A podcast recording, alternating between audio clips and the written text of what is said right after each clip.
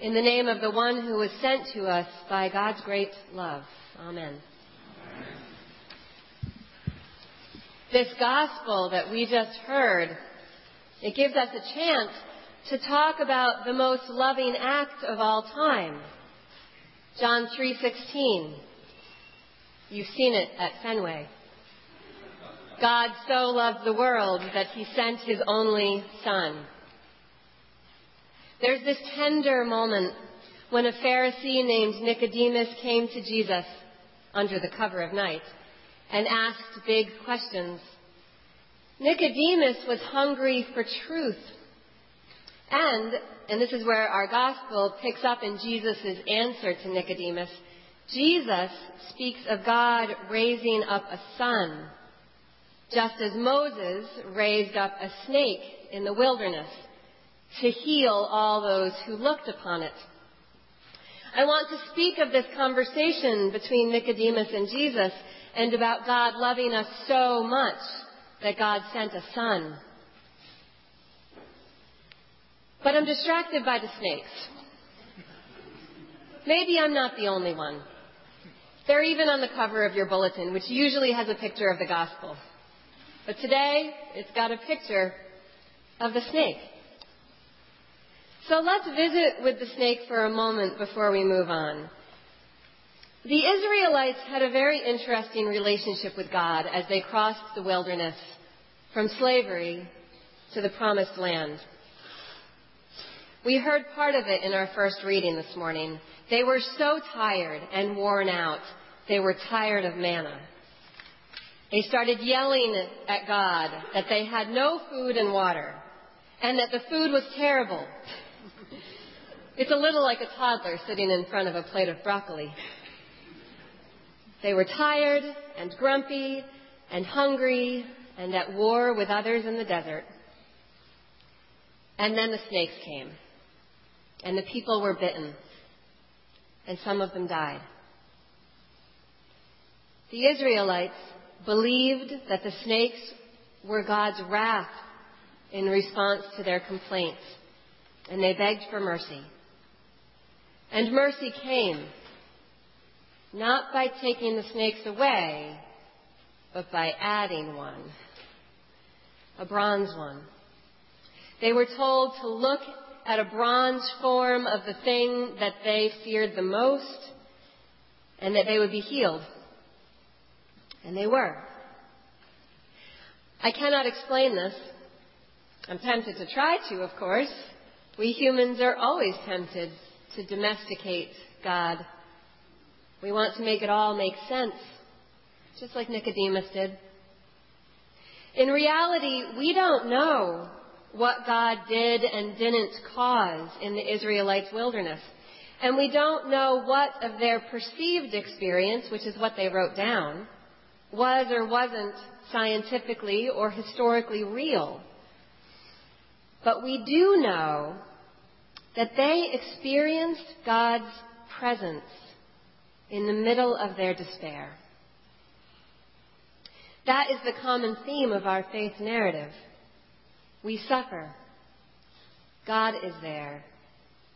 We experience God being there. We try to make sense of God among us.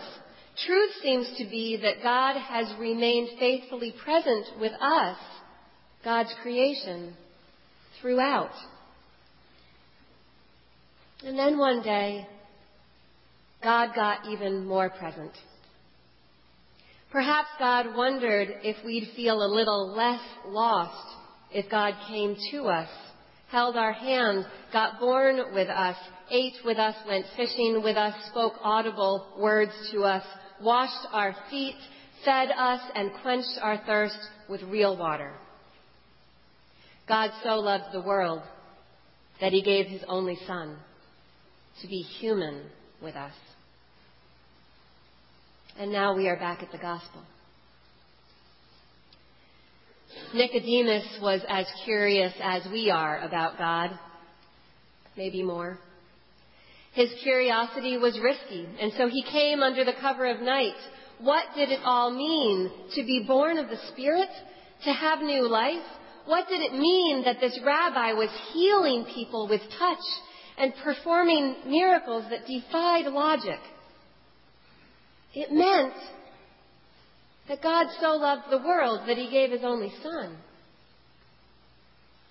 That son invited Nicodemus, who had come to him at night, to enter into the light, where all would be seen, where he would bask in the light of God's love.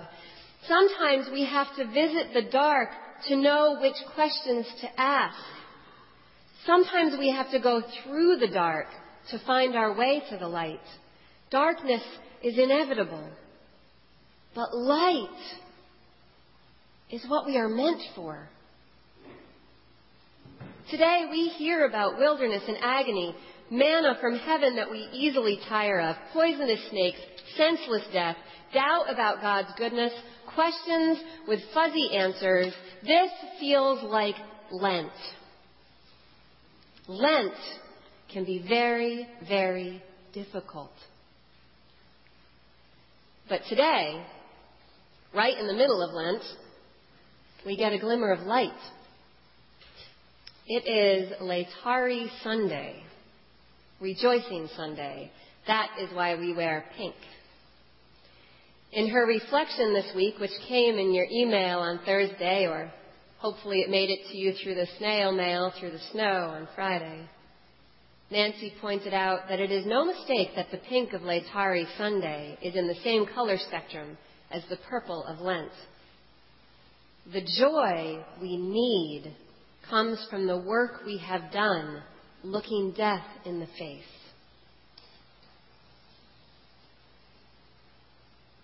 Today we pop our heads up from the heavy work of Lent and smile at one another and say, rejoice. There are poisonous snakes around us, but there is power in looking at that which harms us head on in a safe, loving community. Rejoice. There are questions that we will never be able to answer, but God is still present. Rejoice. There are questions we ask in the cover of night, and Jesus gives us profound answers to help us get to the dawn. Joy comes on this day when we woke up in the dark and changed our clocks to give ourselves more daylight, there is joy. Maybe it's sleepy joy, but it's joy. When we remind ourselves that Jesus' birth and death were unbelievable acts of love from God, there is joy. When we know that those acts showed us how much God loves us and the fact that God loves us made Jesus happen, joy comes. When we look toward the horizon and see the promise of Easter morning, there is joy, not as a mechanism of denial of all that is awful, or because of a preoccupation with the evil that does exist, but because God helps us to see that we are never alone in the awfulness in spite of the awfulness. As a sign of courage in the face of the awfulness, there is joy. God so loved the world that he gave his only son. There was and is pain. There was and is healing. There was and is death.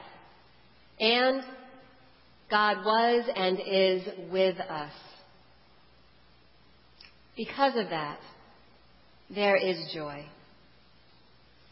Amen.